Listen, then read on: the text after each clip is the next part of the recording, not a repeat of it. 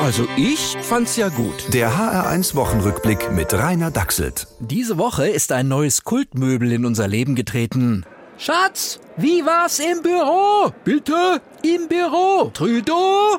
Ja, so wird es in vielen Beziehungen zugehen, wenn erst der 4-Meter-Tisch von Wladimir Putin bei uns im Möbelhandel ankommt. Olaf Scholz hat sich an dem Tisch schon alle Mühe gegeben. Mein dringender Wunsch, Sie wollen Punsch? lassen Sie uns diese Dinge bereden. Wer ist die Singe? Was soll ich Sie betreten lassen? Wir dürfen nicht in einer Sackgasse enden. Sackassel haben sie zu mir gesagt. Das bedeutet Einmarsch. Soweit kam es aber nicht. Im Gegenteil, Putin war sehr beeindruckt vom Kanzler. политико-экономических. Bevor ich mich mit dem anlege, ziehen wir unsere Truppen doch lieber zurück. Die müssen sowieso noch mal tanken, bevor es losgeht.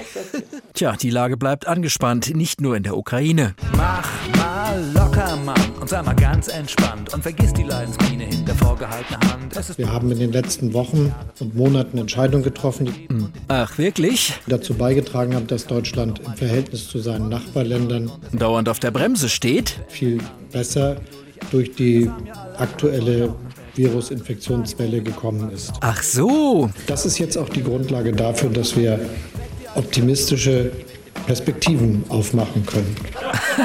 Sie werden dem Ernst der Lage nicht angemessen. N- Nein, nein. Äh, Wir lachen ja auch nur diese unvorsichtigen Nachbarländer aus. Die haben nämlich keine Grundlage. Edge, hehe.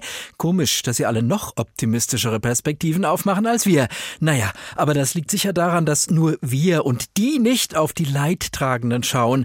Ja, es gibt nämlich Menschen, die das absehbare Ende der Maßnahmen kritisch sehen, auch in Hessen. Hast es die Leute dafür wieder zu zehn spazieren gehen ohne Maske? Ja, wen soll ich denn dann anzeigen?